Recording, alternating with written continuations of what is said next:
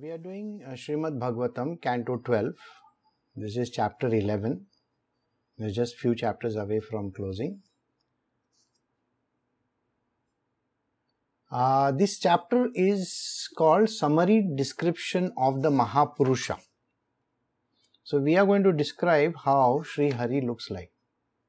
What is the way in which you can praise him or you can do your puja and part to him. So, Srimad Bhagavatam, Canto 12, Chapter 11, Summary Description of the Mahapurusha. Sri Saunaka said, O Suta, you are the best of the learned men and a great devotee of the Supreme Lord. Therefore, we now inquire from you about the definitive conclusions of the Tantra scriptures. Now, whenever the word Tantra comes into the picture, we always think in terms of all wrong kinds of activities. Tantra actually means the way in which we can use our body to serve the Lord. Please understand this. It is a very, very important way of saying that what is it, what are the methodologies that can be used for worshipping the Lord. How do you worship the Lord using this body of ours? Alright? And the way of reaching God through this body. So, Suta Goswami has asked this question. Can, can you please explain to us what is the way of reaching God through this body? All good fortune to you. Please explain to us who are very eager to learn the process of the Kriya Yoga, practiced through regulated worship of the Transcendental Lord, the husband of the Goddess of Fortune. Please also explain how the Lord's devotee conceive of his limbs, associate, weapons, ornaments in terms of particular material representation.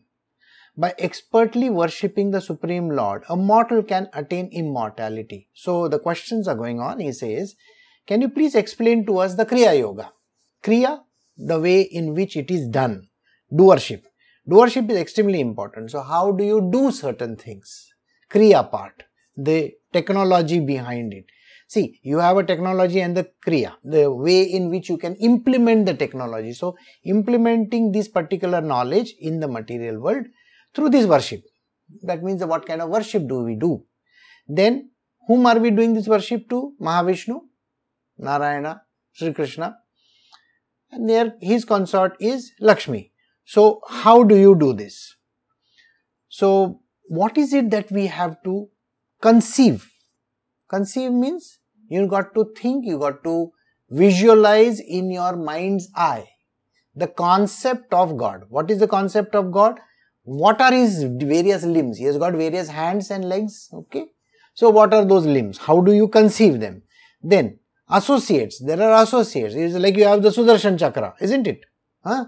Or you have uh, Shankha or some other people along with him. There are lots of people. Like say for example, in case of say uh, Sri Ram, there is Hanuman, there is Lakshmana. Who is this Lakshmana? Who is this Hanuman? Who is Balram? So these are the questions that have to be raised. So we need to understand what is it that is required around him. Then weapons. There are different kinds of weapons. Sometimes you see Shivji uses the trident and Krishna uses what? The mace and the Sudarshan. So what is that?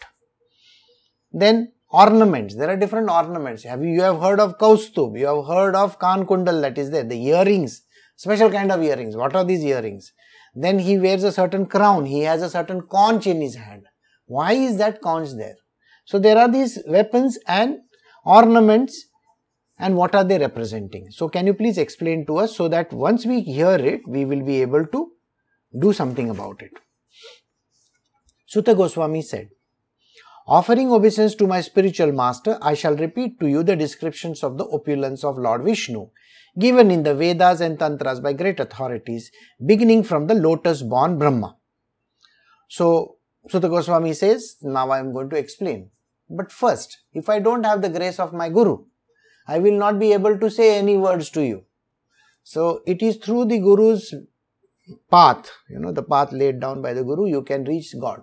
So, Suta Goswami says, first I have to give obeisance to my spiritual master and then I will be able to tell you the descriptions that is there about the Lord. How the Lord is supposed to be worshipped. Now, this is given as per the Vedas and the Tantras. The Vedas are very ancient literatures which prescribes a lot of things how to eat, how to drink, what to do, this, that, so many other things. It is prescribing lot of stuff. So, there are do's and don'ts in this world. You cannot, you know, have this world without the do's and the don'ts. Alright. So, you can't get up in the middle of the night and start doing your work. There are people who do work in the middle of the night. There are some people who work during the day. No. There are certain kinds of folks in this world who are entitled for that. Right? So they will work during the night. Not everybody can do that. Everybody cannot eat all kinds of food. There are specific foods that are very, very important that we need to eat. There are specific jobs that are, that are there. See, there is uh, the person who removes the night soil. Night soil means they clean the gutters. Okay. There are people who enter the gutters and they clean the gutters. Now people find it very offensive.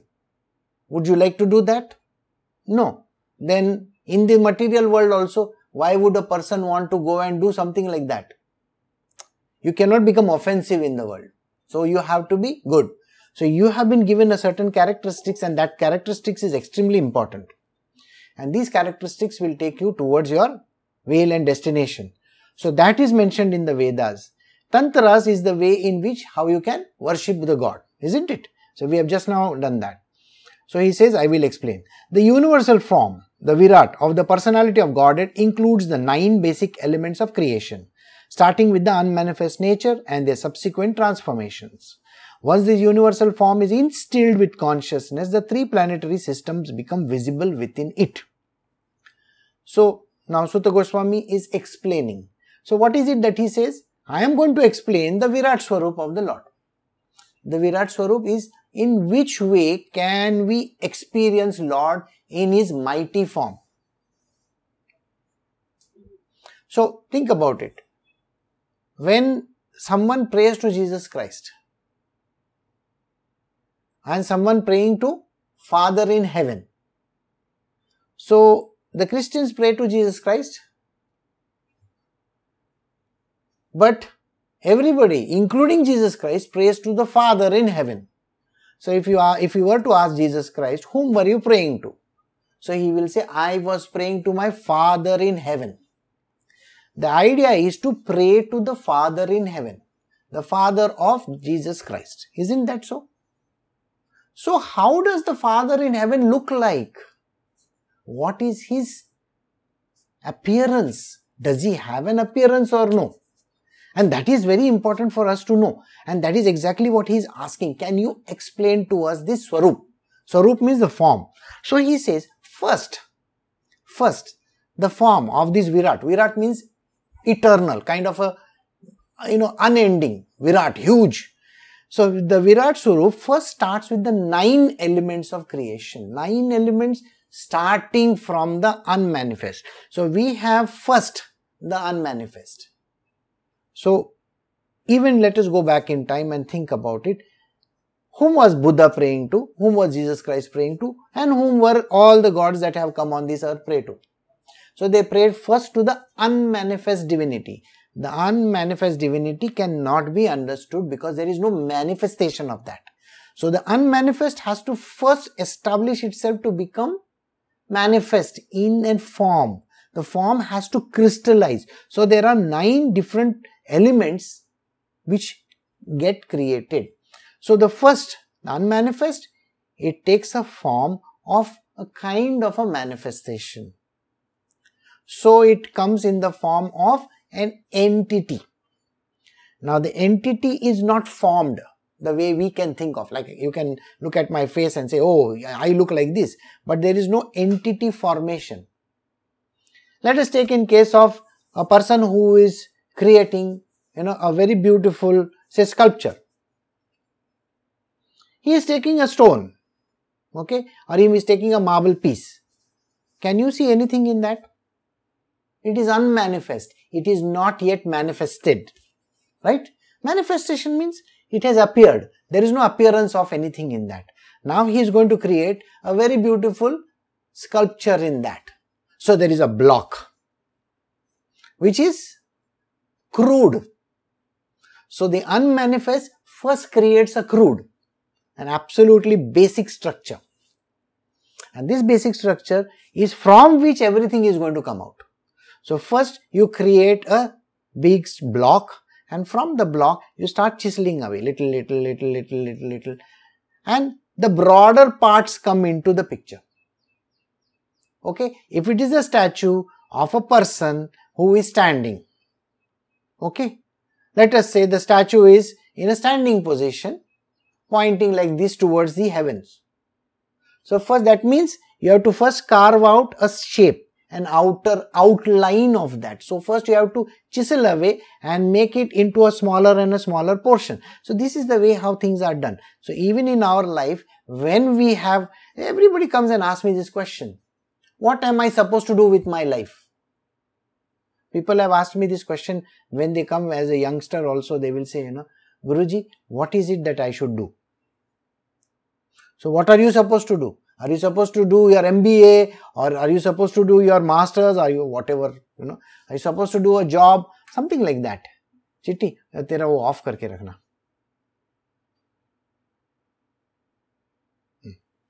so you have to know so you want to come and first find out so let us say you want to become an information technology person okay uh, some industry so first, what are you supposed to do? You're supposed to take science as a subject. That is broad portion. You have done your 10th standard. You know, PUC, you have to do. So you first do science. After doing science, you take up a certain number of subjects. So you shape. Isn't it shaping done? And then after taking up those subjects, then you go and apply for the competitive examinations.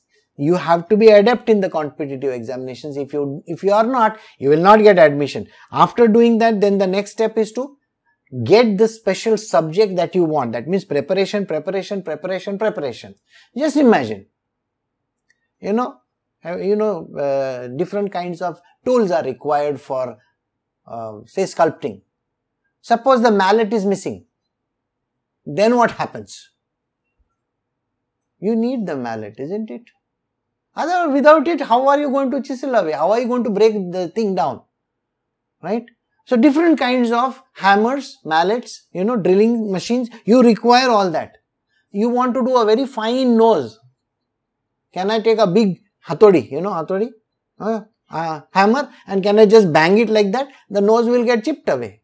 I will get a big, big fat thing, right? So you need very finer instruments as well. In the same way, you require brushes which are finer and which are broader, which are fatter, which are longer. Different kinds of brushes are required. So all these are equipments that are needed. So you need to have all these for their subsequent transformation. Subsequent means the thing that is going to come in the future. Not then. In the initial stages, it is a rough cut. After that, you make finer and finer and finer and finer and finer. So as you keep on doing that, it's exactly like how you make ghee. You know, making ghee is not so easy. First you have to get the milk. Without the milk you can't. That means you have to take a block, block of. Huh? So exactly like that. So he says to make sub subsequent transformation. Then this universal form has to be instilled. So after going through various steps 1, 2, 3, 4, 5, 6, 7, 8, whatever, then you can instill this in the consciousness. Now think about it. You have to understand one thing when I am looking at a person, now let us say I am looking at the camera. Can you see me looking in the camera? Right? So if I am looking in the camera, that means both my eyes are focused on that one object. Now let us say if I am looking at you, do you think I can look at your nose, your eyes, your head and face and everything? No, I can only look at one object in your face. Let us say I am looking at one eye. I cannot look at both the eyes. If I look at both the eyes, that means I am squint-eyed. Right? So I have to look only at one object. So likewise, how do you focus this thing? And how do you get in the consciousness, in your consciousness, in your inner being? How do you get this picture inside of you? And that is what is important. Instilling the picture inside of you. And then it has got three planetary systems. Three planetary systems are the heaven, the earth, and the nether worlds. All that come along with the Lord. See, we are instilling the Lord within us, so we need the three worlds also because He is the Lord of the three worlds.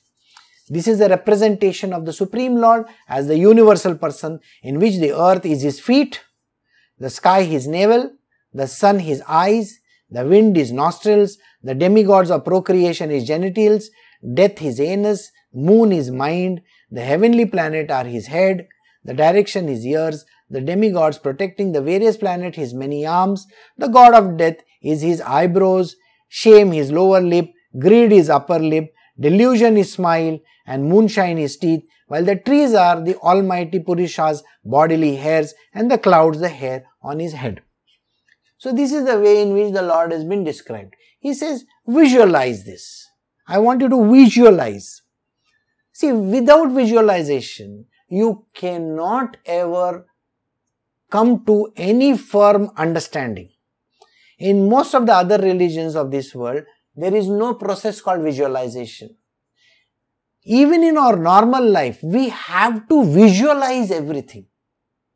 Without visualizing, you cannot come to any conclusions. Whether it is a scientist, a sculptor, a painter, a, uh, you know, an information technology person or a construction worker, everybody architecture.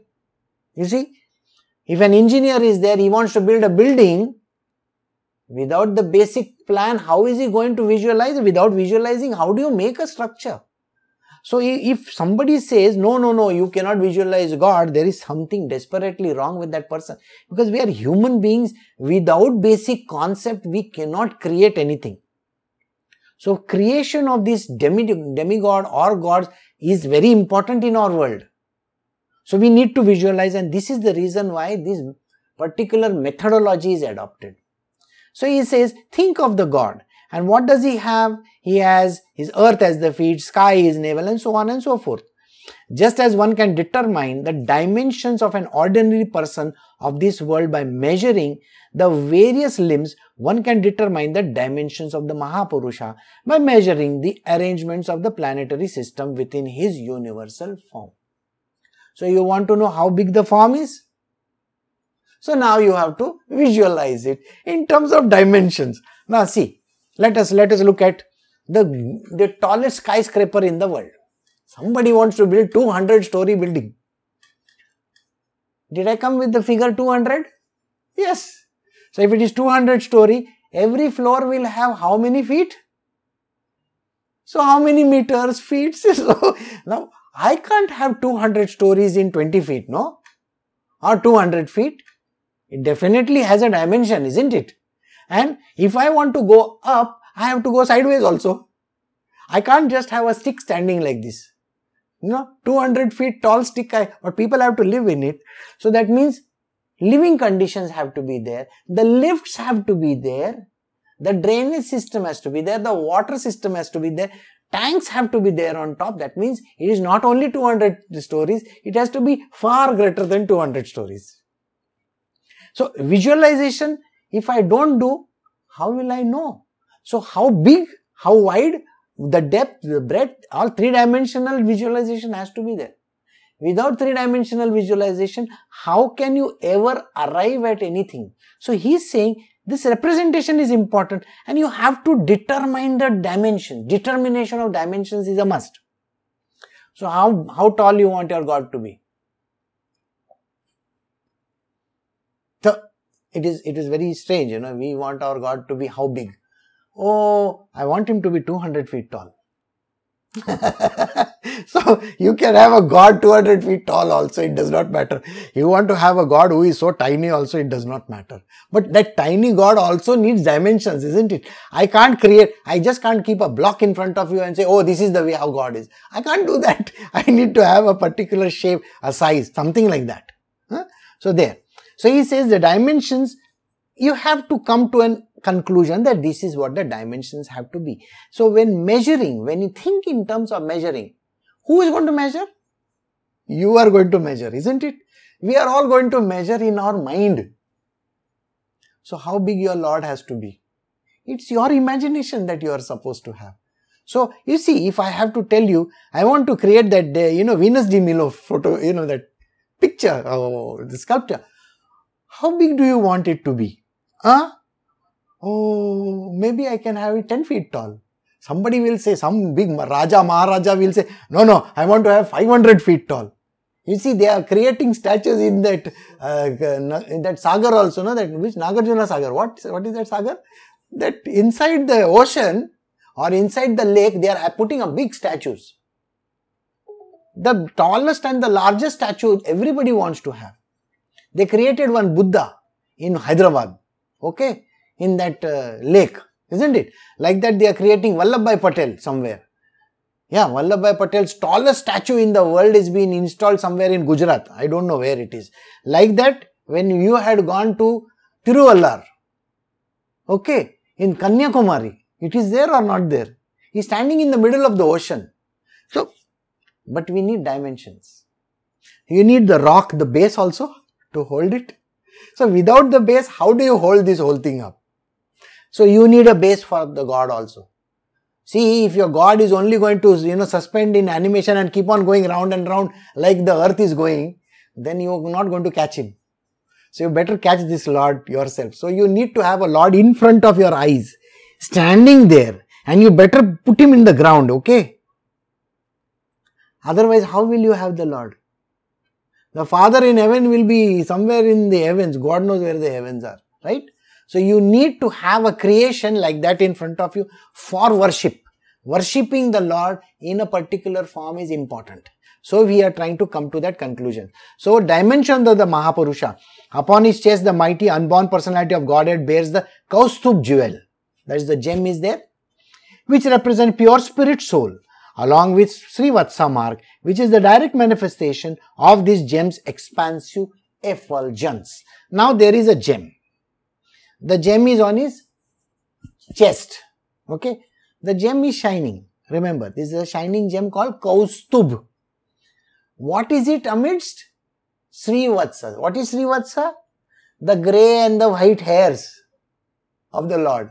He has got grey and white hairs. They, they look like trees, you know, and there is a jewel in between. Just imagine that. So he has got grey and white hairs. And that is called Srivatsa mark. Why is Srivatsam are grey and white and why not black? Do you know why? because Lakshmi sleeps over there, okay, and he has also been kicked over there, right? Why, yeah. So there are so many things associated with it. So anyway, I don't want to go into that stories all the time now. We are doing this chapter, uh, chapter 11.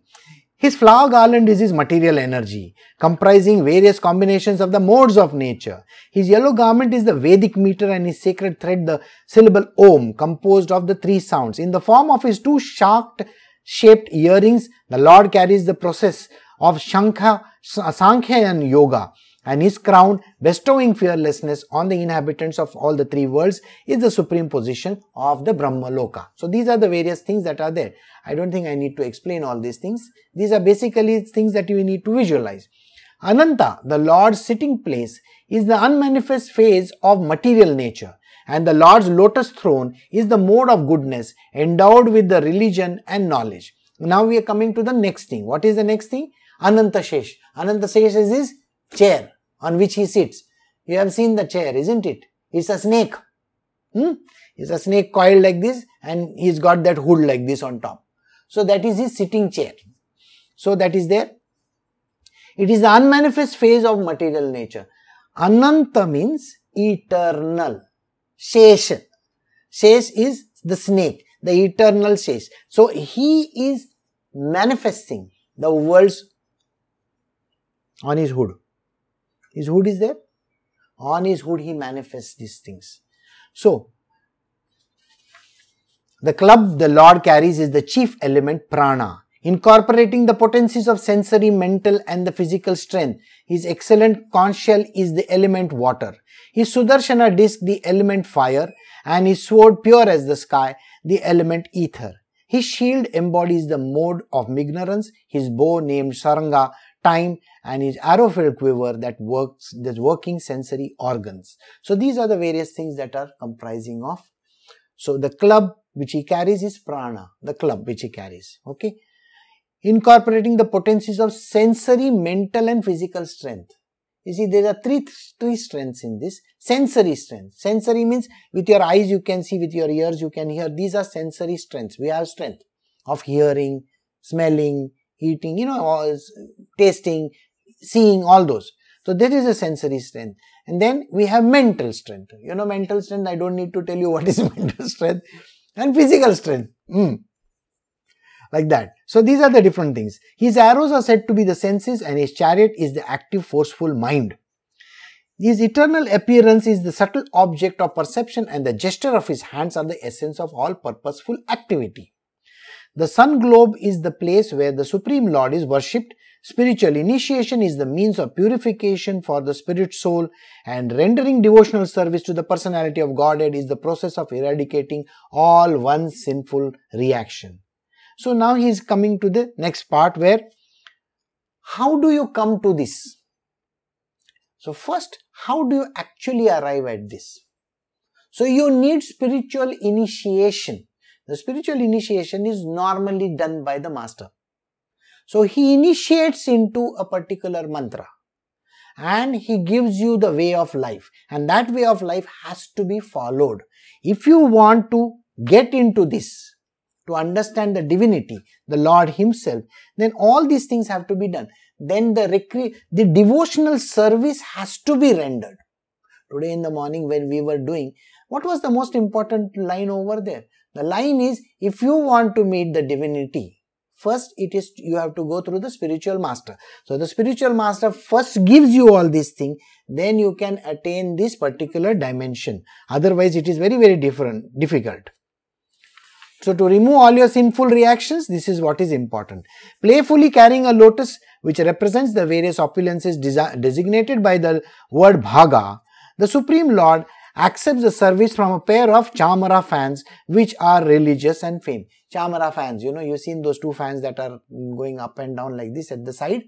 Those are the chamara. Chamara means there's a, they are spread like this, you know, and you have seen they fan the Lord. That's what. Oh Brahmana, the Lord's umbrella is his spiritual abode, Vaikunta, where there is no fear, and Garuda, who carries the Lord of sacrifice, his threefold Vedas. So the threefold Vedas are the Garuda, his vehicle, right? And what is this? Vaikunta is this chhatri on top. You see that there is one, huh? there is one chhatri on top, umbrella on top. And that umbrella is his Vaikunta, is the place where he stays. The goddess of fortune, Shri, who never leaves the Lord's side, appears with him in this world as a representation of his internal potency. Vishwaksena, the chief among his personal associates, is known to be the personification of the Pancharatra and the other Tantras. And the Lord's eight doorkeepers, headed by Nanda, are his mystic perfection, beginning with Anima. So now, what are the things that are there with him? First is Shri. Shri means Lakshmi. Lakshmi is always with him. Alright? Then she represents the internal potency. These powers are represented by Lakshmi. Vishwaksena, the chief among his associates, is known to be the personification of the Pancharatra or the Tantra. Basically, the way in which we express this devotion to the Lord. That is in the same of Vishwaksena. And there are eight doorkeepers. Why eight doorkeepers? Four sides. See, remember front, back, and two sides and front, back, and two sides. No, I am doing this in the aircraft. They do no two doorways here, two doorways in front, like that. So think about the Lord. He has got four doorways front, back, and two sides. And every doorway has got two. Two people guarding the doorway. And who are these two people guarding the doorway? They are called the Siddhis. The Siddhis means powers that is anima, garima, laghima, mahima, like that. Okay, they are guarding it. So when you think in terms of why did this happen, this book, you will understand it is started with the Siddhi. The Siddhis, they, they were the two people over there, Jai and Vijay. Hmm? And they did not allow the Rishi Munis to enter. And when they were cursed, they were born as Hiranyaksha and Hiranyakashyap. Like that, you know, this entire book came into the picture because of these doorkeepers. So, doorkeepers are important. You cannot tell the doorkeeper, see, if you want to enter a theater, you cannot go and tell the doorkeeper, I will not give you my ticket. Right?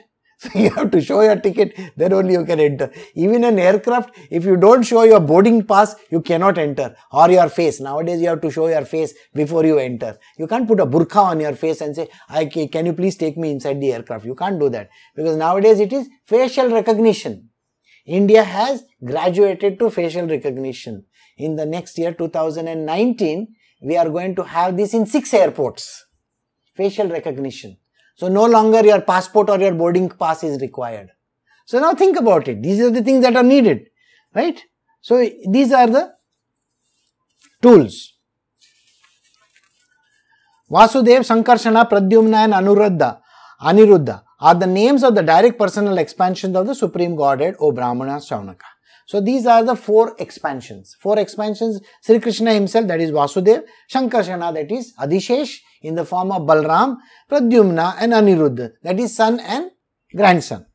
One can conceive the Supreme Personality of Godhead in terms of awakened consciousness, sleep and deep sleep which is functioned respectively through external objects, the mind and the material intelligence. Also in terms of the fourth transcendental level of consciousness, which is characterized by pure knowledge. So now, how do you conceptualize this whole thing? Conceptualizing something is very, very important. So even in a film, or if I'm making an ad film, I have to first conceptualize whatever I am doing. It's extremely important to conceptualize, isn't it? Now, can I have a God who is not going to be uh, humankind but who is going to be an alien? You seen Alien movie? In that Alien movie, you have all that creature with you know so many teeth and so many. You can't have a God like that. You want to have a God who is you can conceptualize. So you want to have a God which you can visualize and think about. So here the concept of this God has to be in your awakened consciousness. It takes four forms. Okay. Four forms are sleep, dream state, waking state, and the fourth one, which is called Turiya, which is absolutely meditative state. Alright. So, this is also one of the forms of the Divine Lord. The Supreme Personality of Godhead, Lord Hari, thus appears in four personal expansions. Is exhibiting major limbs, minor limbs, weapons, and ornaments. Through this distinct feature, the Lord maintains the four phases of existence. So, what is there in the, every phase of existence? Different things. The dream existence is different than the waking existence, isn't it? What is there in the dream is not there during waking state. What is there in the waking state is not there during the sleep state. And during these three states, what is there is not there in the fourth one. See, remember all these three things you remove out. Then the fourth state is called the Turiya state. The state of deepest meditation is that. So what you see in the waking state, what you see in the dream, what you see in the deep sleep is not there in the Turiya state. Turiya state, whatever is there, is not there in the three states. So all these four states are different. Got it? What you can grasp in dream, you cannot catch it in the wakened state. Can you? See, in the dream, you might be eating some jalebi. And when you get up, there is no jalebi over there. Jalebi is a sweet. So you don't find the sweet. So it's exactly like that. Hmm? O best of Brahmanas, he alone is the self-luminous original source of Vedas, perfect and complete in his own original glory. By his material energy, he creates, destroys, maintains the entire universe. Because he is the performer of various material functions, he is sometimes described as materially divided. Yet he always remains transcendentally situated in pure knowledge. Those who are dedicated to him in devotion can realize him to be their true soul. So now, another way of visualizing him. We say there are three gods, you know, one who is the creator, one is the sustainer, and one is the destroyer. So there are lots of people in this world who can visualize him in these three forms. So some people who are Vaishnavas will say, my God is Vishnu and he is the creator, destroyer and everything. I have only one God. The Shaivites will say, I have only one God, that is Shiva. He is the creator, the destroyer and everything. Okay. So they are entitled for whatever they think. Then nobody says you are not entitled for. So everybody has got their own entitlement. They can think of God whichever way they want. Then he says that is a performer of various material functions. he is described as materially divided. Sometimes the Lord is divided. You see, he is told that he can only look into the heavens, he cannot go to hell. I mean, can you imagine a God who cannot go to hell? I mean, he's a master of everything. He can go to hell also if he wants to. Okay? Huh? He can meet the devil also over there because devil is his own creation. Think about it. So, some people say, no, no, God is different than the devil. Some people say like that, no? So, whichever way you look at it, it's allowed. Nobody says you are not allowed. So, if some, uh, you know, in Christian religion, they say that uh, God is different than the devil, okay, allowed. Nobody says no. In uh, Buddhism, they say there is no God. That is also allowed. You don't want to see God, that is your choice, not my choice. So you can be a Buddhist, you can be a Christian, you can be Islamic, you can be anybody. It really does not matter who is who you are. Because if you want to be this and you want to believe in God which is unmanifest, your choice. If you want to believe in God with you know different kinds of nose and ears and you are entitled for that God also. Nobody says that you cannot. Those who dedicate to Him in devotion can realize Him in their true soul. And the most important part is, yeah, you want to realize Him inside of you as your own self also, it's okay. So everything is okay because major criteria God can be anywhere. He can be anything. He can do whatever he wants. He's got all the powers in the world, correct? So if he can be anything, he can do whatever he want to. Oh Krishna, oh friend of Arjuna, oh chief among the descendants of Vrishni, you are the destroyer of these political parties that are disturbing elements on this earth. Your prowess never deteriorates. You are the proprietor of the transcendental abode and the most sacred glories which are sung by Vrindavana's cowherd men and women and their servants bestow all auspiciousness just by being heard. O Lord, please protect your devotees. So finally, Suta Goswami says, he says, after telling you about all the gods put together, he says, O Krishna. So, All this is nothing but Krishna only. So he says, Krishna, you have taken birth on this earth, okay, in the Vrishni domain, alright. And after doing that, you have dis- destroyed all the political parties. Political parties are there in this world, alright. The Kauravas and the Pandavas as per the war. And there were various other wars that happened during that time.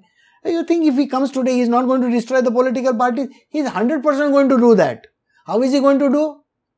He physically has nothing to do. By the way, he did not lift a bow or arrow during his entire war of Mahabharata.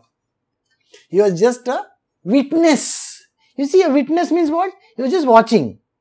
Whereas he was all the Karta Dharta. He was the one who was actually doing all the Kalakandi, we say, no? in our world. He was doing everything around. But I don't do anything. That's what he will say. Isn't it? He never does anything according to this world. So exactly how he does. His prowess can never deteriorate. His prowess is such that it can never go down at all. He is the transcend, he is the proprietor of the transcendental abode and the most sacred glories. So he is talked about as the one who, which are, there are glories which are sung in Vrindavan in the form of songs by the women and the men over there and the auspiciousness can be heard. Anyone who rises early in the morning with a purified mind fixed upon the Mahapurusha quietly chants his description and his characteristics will you know the internet is going to be down for 48 hours no the ICANN has said that the internet is going to be down for 48 hours. I hope this was only 48 seconds. so let me continue. So in his case, so first thing is we have to rise in the morning and with a purified mind, fix upon the Mahapurusha, quietly chanting the name. So first thing is you get up in the fixed hour in the morning. Discipline is a very, very important thing.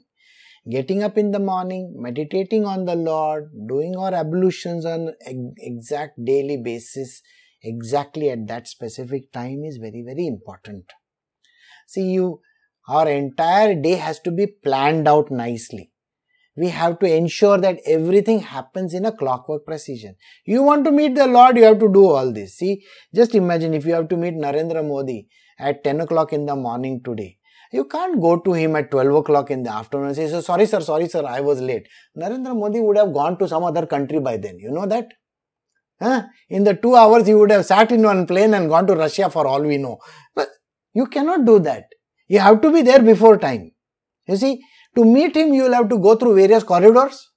Okay, that means you have to plan well in advance. That if you have to meet him at 10 o'clock in his residence, that means you have to get your clearances and you have to get so many things. You have to get your pass, you know. They give you that nowadays, you know, like you have boarding card like you have a pass to go inside and then you will have to go through security then you have to take the permissions and then you have to sit somewhere. The secretary will come and will verify you and after that they will say okay kindly wait over here. We will call you when the boss comes. How many things are needed? So many things. To meet a prime minister if you need so many things think if you have to meet the god. He is greater than the prime minister isn't it right?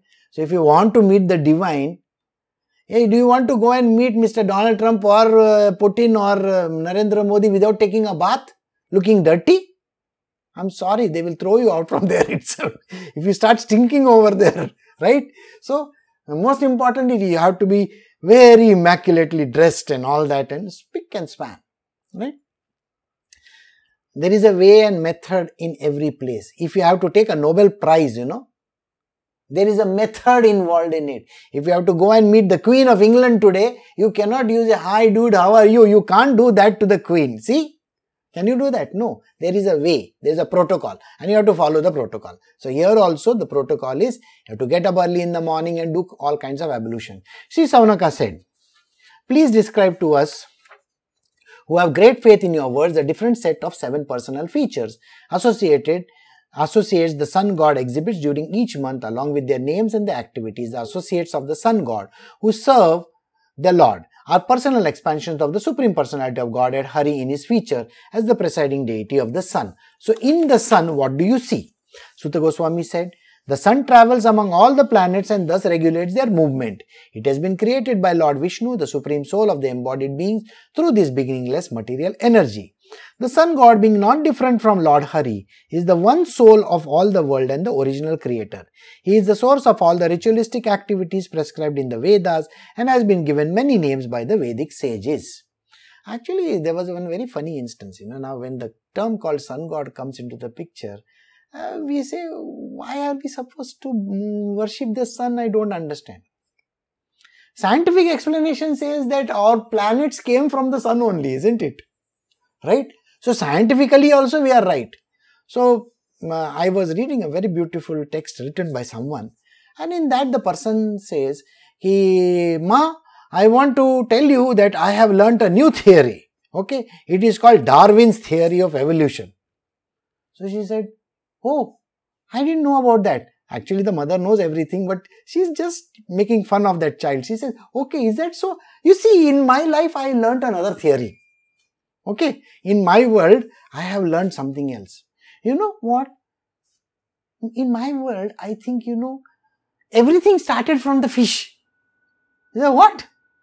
Yeah. First there were the oceans, in that there was a fish. So that was my first god called Matsya Avatar.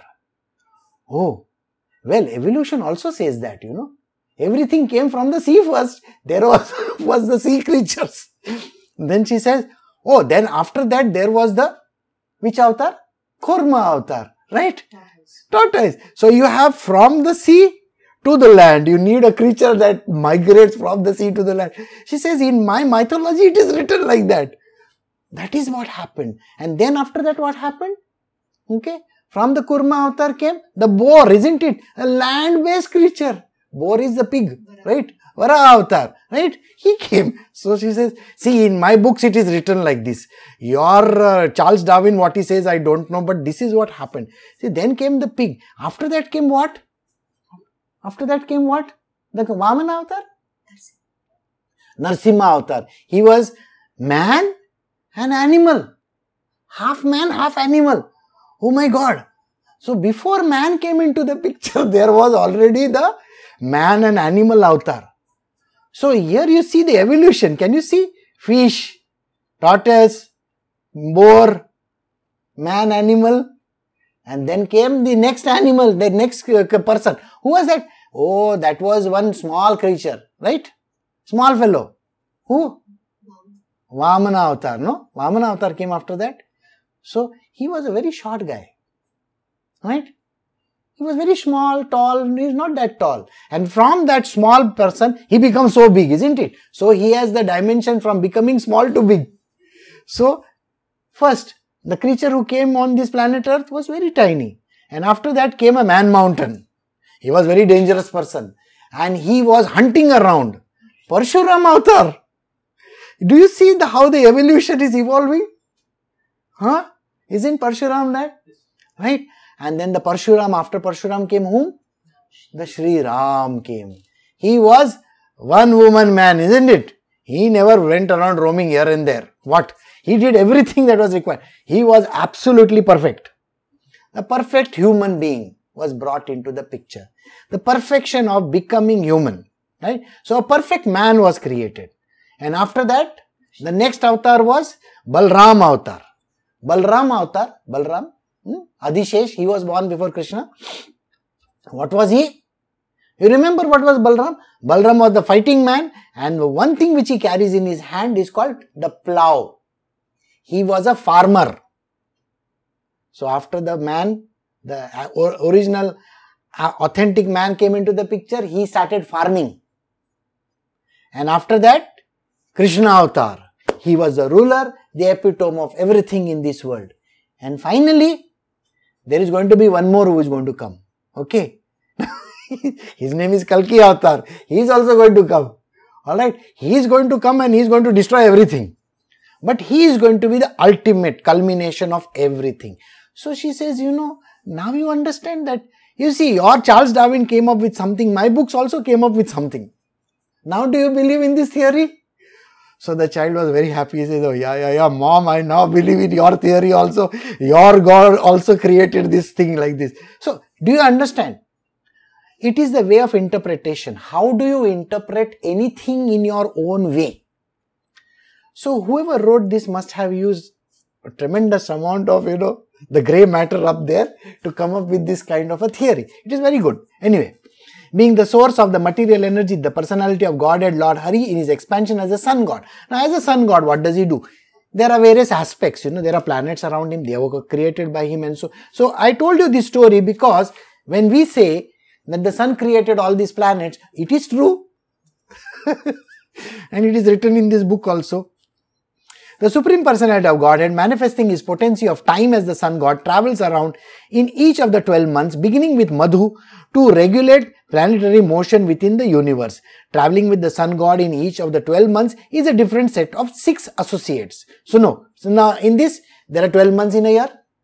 So, he, the Sun God is traveling in every quarter, isn't it? Every different, different, you know, each planetary uh, that mm, particular thing. Like you have aries taurus and so on and so forth. So he's traveling right around like that.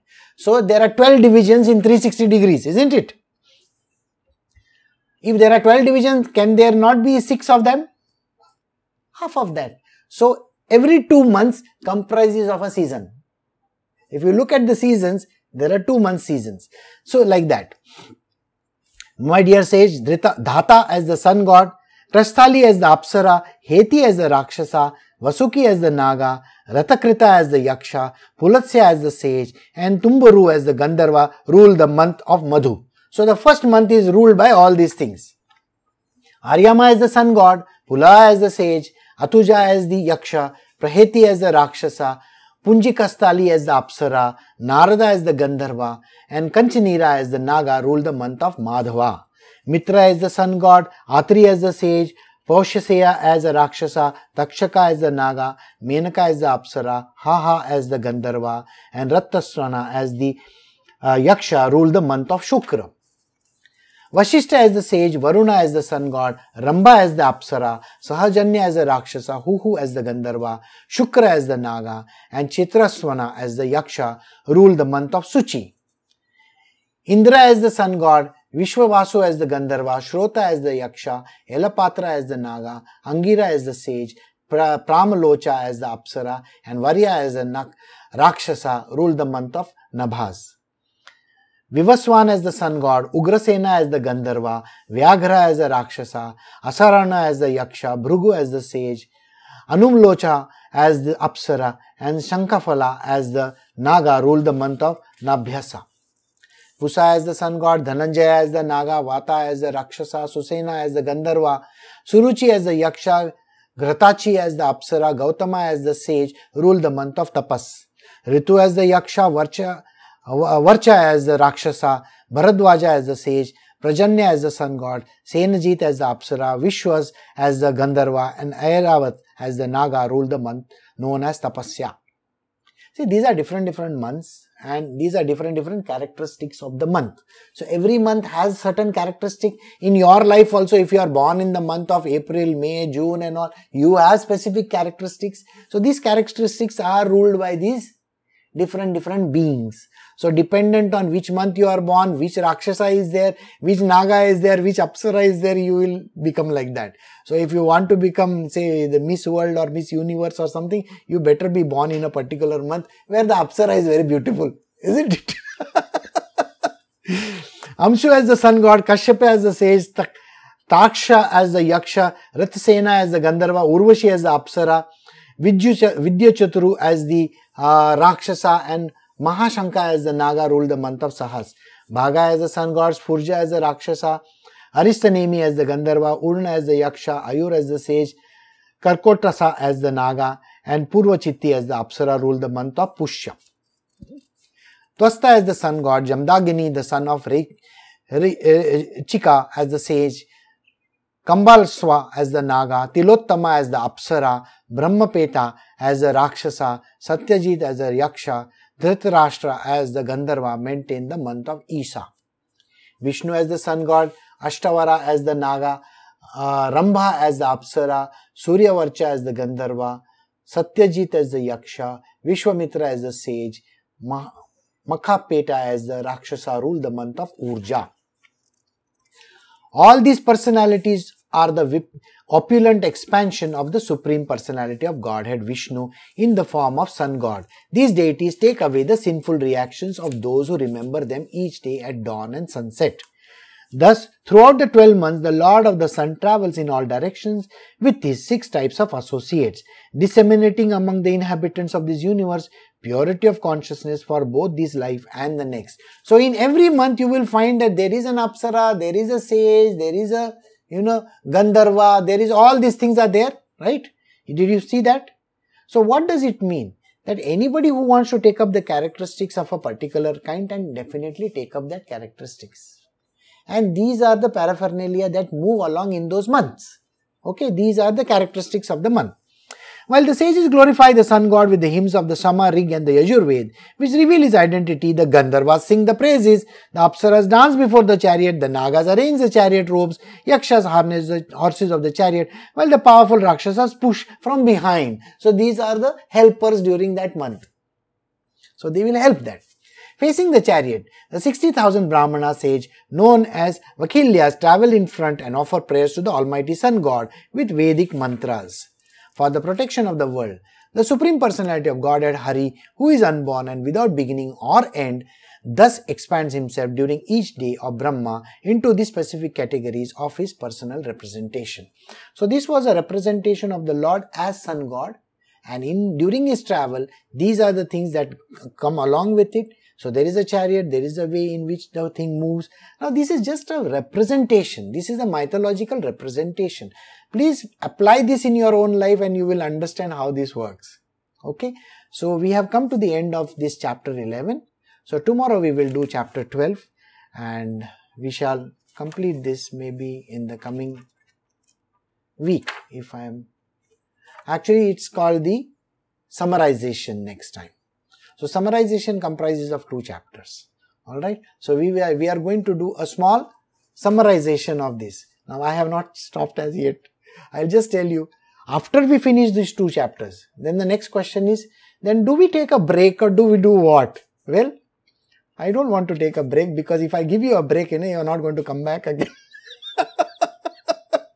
so what I'm going to do is, I will continue with my satsangs. Now the satsangs are not going to be based on any particular book. The satsangs are going to be based entirely on a specific topic. So we will be taking up a specific topic. In the topic, I'm going to give you the expansion of the topic. Because if you know satsang means sat sang, it's the uh, company of the holy. You know, everybody over here is holy. We are all keeping company, listening to one person. Okay. Now, what am I doing? I am just exposing. Now, this is an exposition of this book called Srimad Bhagavatam. Now, henceforth, we are going to do actual satsangs. It's not going to be an exposition. It's also going to contain a lot of leelas. A lot of stories are going to be there. Don't worry. I will also give you uh, current news also. Everything is like a news channel. So don't worry. So the satsang is going to be a real satsang. So we are going to pick up certain topics and I'm going to give you a satsang based on that topic. There will be a lot of stories as well. So don't worry. It's not going to be boring. Okay. So I will see you all tomorrow during this time. Bye.